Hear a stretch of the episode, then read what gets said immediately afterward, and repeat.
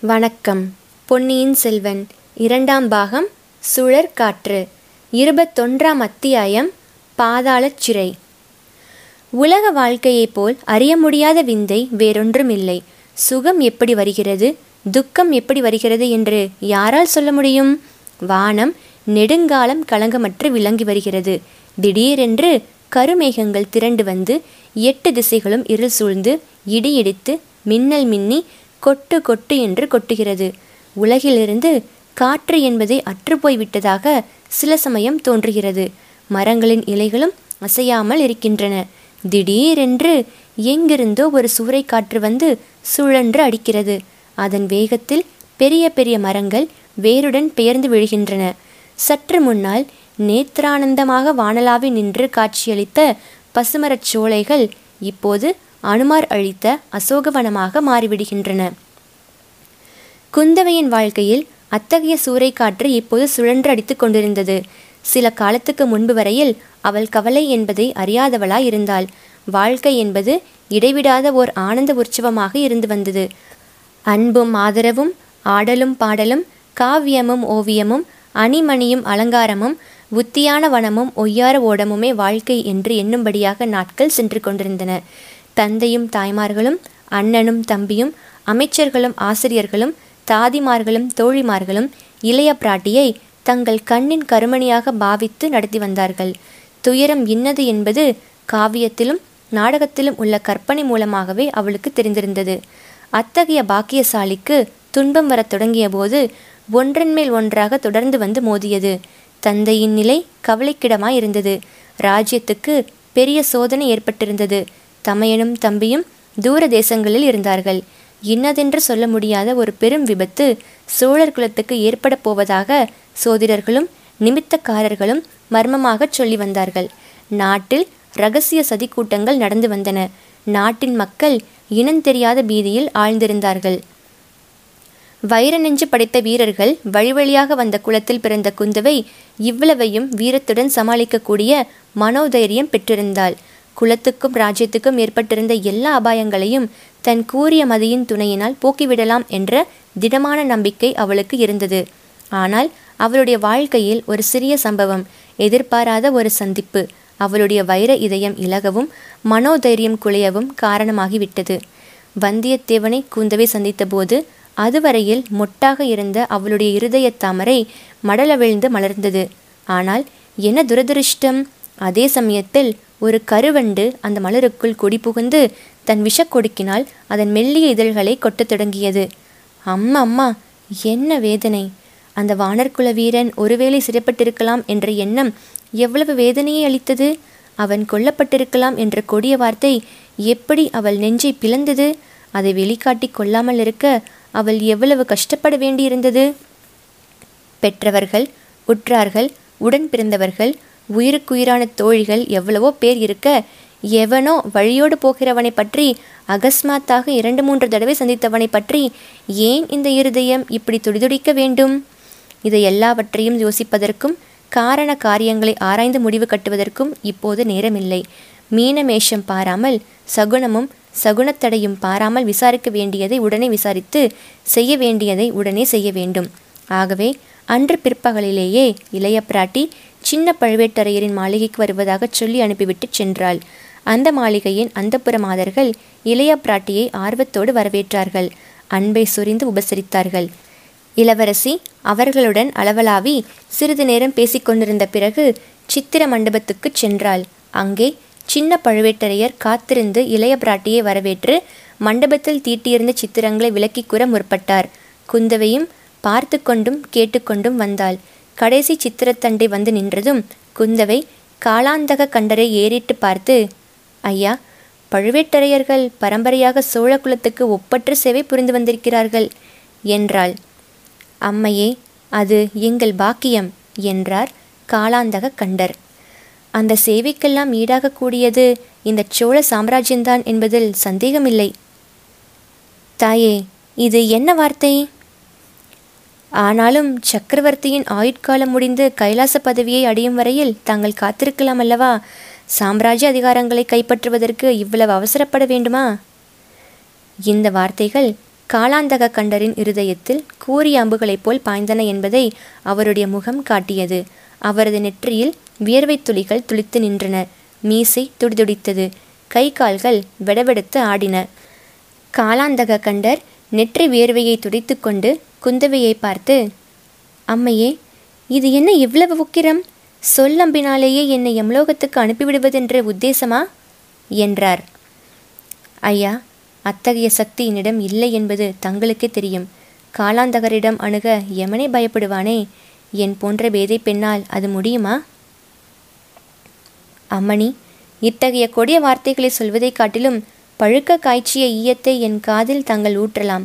தேவி இவ்வளவு மரக்கருணை காட்டும்படி அடியேன் என்ன தவறு செய்தேன்? தங்கள் தவறை பற்றி சொல்ல நான் யார்? என்னுடைய தவறு இன்னது என்பதைத்தான் தாங்கள் சொல்ல வேண்டும். என் தந்தையின் நோயை தீர்ப்பதற்கு மூலிகை கொண்டு வருவதற்காக ஆள் அனுப்பியது என் பேரில் தவறா? இல்லை அம்மணி. அது ஒரு நாளும் தவறாகாது. பழையாறை வைத்தியர் மகனை கோடிக்கரைக்கு மூலிகை கொண்டு வருவதற்காக நான் அனுப்பினேன் என்பது தங்களுக்கு தெரியுமா? தெரியுமா மணி இன்றைய தினம் அந்த வைத்தியர் மகனை கயிற்றால் கட்டி வீதியில் உம் குதிரை வீரர்கள் இழுத்து கொண்டு வந்ததை பார்த்தேன். கட்டளையிட்டது தாங்கள்தானே அவனை அனுப்பியவள் நான் என்று தெரிந்துதானே இந்த ஏற்பாடு செய்தீர்? ஆம் பிராட்டி ஆனால் அவன் ஒற்றன் என்பது தெரியாமல் தங்கள் அனுப்பியிருக்கலாம் அல்லவா? பழையாறை வைத்தியர் மகனாவது ஒற்றனாவது அந்த கதையை என்னை நம்பச் சொல்கிறீர்களா? தாயே அவனே ஒப்புக்கொண்டிருந்தால் நம்ப வேண்டியதுதானே? இளவரசி சிறிது திடுக்கிட்டு அவனே ஒப்புக்கொண்டானா? அது எப்படி? என்னத்தை ஒப்புக்கொண்டான்? என்று கேட்டாள். தன்னோடு வந்த இன்னொருவன் ஒற்றன் என்று இவன் ஒப்புக்கொண்டான்.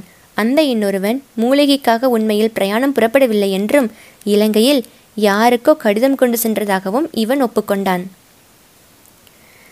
இவன் பெரிய மூடன் ஏதாவது உளறியிருப்பான் இவனுடன் சென்ற இன்னொரு ஆளையும் அனுப்பியவள் நான்தான். அது தங்களுக்கு தெரியுமல்லவா? தெரியும் தாயே. ஆனால் தங்களை அந்த மனிதன் ஏமாற்றி விட்டான் என்பதும் தெரியும். வந்தியத்தேவன் என்னும் பெயருடைய அவ்வாலிபன் உண்மையில் ஓர் ஒற்றன்தான். இல்லவே இல்லை. அவன் காஞ்சிபுரத்திலிருந்து என் தமையன் எழுதிய ஓலையை கொண்டு வந்தவன். இளவரசி அவன் சக்கரவர்த்திக்கும் இளவரசரிடமிருந்து ஓலையை கொண்டு வந்தான். அதனால் என்ன? ஒற்றர்கள் இப்படி ஏதாவது ஒரு உபாயத்தை கடைபிடித்துத்தானே தங்கள் வேலையை செய்ய வேண்டும்? ஐயா வந்தியத்தேவன் ஒற்றன் என்பதற்கு ருசு என்ன? அவன் ஒற்றன் இல்லாவிட்டால் ராஜபாட்டையில் நடப்பதை விட்டு குறுக்கு வழியில் நடப்பானேன் குடந்தை சோதிடரிடம் போய் சக்கரவர்த்தியின் ஜாதக பலனை பற்றி கேட்பானேன்? சக்கரவர்த்தியின் ஜாதகத்தை பற்றி நான் கூட குடந்தை சோதிடரிடம் கேட்டேன். அதனால் என்ன? சக்கரவர்த்தியின் செல்வ புதல்வியாகிய தாங்கள் கேட்பது வேறு சம்பந்தமில்லாத யாரோ வழிபோக்கன் கேட்பது தவறு. பகையரசரின் ஒற்றனாய் இருந்தால்தான் அப்படி விசாரிக்க தோன்றும். இது தங்கள் ஊகம் வேறு காரணம் உண்டா? பகிரங்கமாக என்னுடைய அனுமதி கேட்டு பெற்றுக்கொண்டு தஞ்சை கோட்டைக்குள் வந்திருக்கலாம். அப்படி செய்யாமல் பழுவூர் முத்திரை மோதிரத்தை காட்டிவிட்டு ஏன் நுழைய வேண்டும்? பெரிய பழுவேட்டரையர் கொடுத்தார் என்று ஏன் பொய் சொல்ல வேண்டும்? முத்திரை மோதிரம் பின்னே யார் கொடுத்தார்களாம்? அது இன்னும் தெரியவில்லை. கண்டுபிடிக்க வேண்டும். அதை கண்டுபிடிக்க முடியாமல் உங்கள் ஆட்கள் என்ன செய்தார்கள்? அம்மணி என்னுடைய ஆட்கள் மந்திரவாதிகள் அல்ல. ஒற்றனை கண்டுபிடித்து கேட்டுத்தானே முத்திரை மோதிரம் எப்படி அவனிடம் வந்தது என்று தெரிந்து கொள்ள முடியும்? அவன் உண்மையைச் சொல்லுவான் என்பது என்ன நிச்சயம்? உண்மையைச் சொல்லும்படி செய்வதற்கு வழிகள் இருக்கின்றன. தாயே பாதாளச் சிறை இருக்கவே இருக்கிறது. ஒற்றனுக்கு இதுவும் தெரிந்திருக்கிறது. அதனால்தான் மறுபடியும் தலைமறைவாகி இரவுக்கிரவே கோட்டையிலிருந்து தப்பிவிட்டான். சம்புவரையர் மகனையும் முதுகில் குத்திவிட்டு ஓடிவிட்டான். அவன்தான் குத்தியவன் என்பதற்கு என்ன அத்தாட்சி கந்தன்மாறன் கூறியதுதான் அது போதாது. அவன் கந்தன்மாறனை குத்தவில்லை என்று நான் சொல்லுகிறேன். தாயே தாங்கள் அருகிலிருந்து பார்த்தீர்களா? பார்க்கவில்லை. ஆனால் ஒருவன் முகத்தை பார்த்து அவன் குற்றவாளியா இல்லையா என்பதை என்னால் நிர்ணயிக்க முடியும். அந்த பொல்லாத ஒற்றன் பாக்கியசாலி. தங்களுடைய நல்ல அபிப்பிராயத்தை எப்படியோ கவர்ந்து விட்டான். அந்த பாக்கியம் எனக்கு கிடைக்கவில்லையே. ஐயா அவனை மறுபடியும் ஒற்றன் என்று ஏன் சொல்கிறீர்? தாயே அவன் ஒற்றன் இல்லாவிட்டால் கூத்தாடிகளுடன் சேர்ந்து முகமூடி போட்டுக்கொண்டு ஏன் பழையாறையில் நுழைகிறான்? மாறுவேடம் போட்டுக்கொண்டு ஏன் கோடிக்கரை துறைமுகத்துக்கு பிரயாணமாகிறான்? அவன் ஒற்றன் இல்லாவிட்டால் என் ஆட்களைக் கண்டதும் ஒரு நாள் முழுதும் கோடிக்கரையில் ஒளிந்து திரிவானேன். இரவானதும் படகில் ஏறி இலங்கை தீவுக்கு போவானேன்? ஓஹோ அவன் படகில் ஏறி தப்பித்து போய்விட்டானா? உங்கள் ஆட்களால் அவனை பிடிக்க முடியவில்லையா? ஆம் தாயே அந்த மாயாவி ஒற்றன் என் ஆட்களை ஏமாற்றிவிட்டு போய்விட்டான். இந்த முட்டாள்கள் அவனை விட்டுவிட்டு வைத்தியர் மகனை பிடித்து கொண்டு வந்திருக்கிறார்கள். ஐயா ஒற்றன் எப்படியாவது போகட்டும். வைத்தியர் மகனை நான் அனுப்பி வைத்தேன். அவன் குற்றமற்றவன் என்பது நிச்சயம்.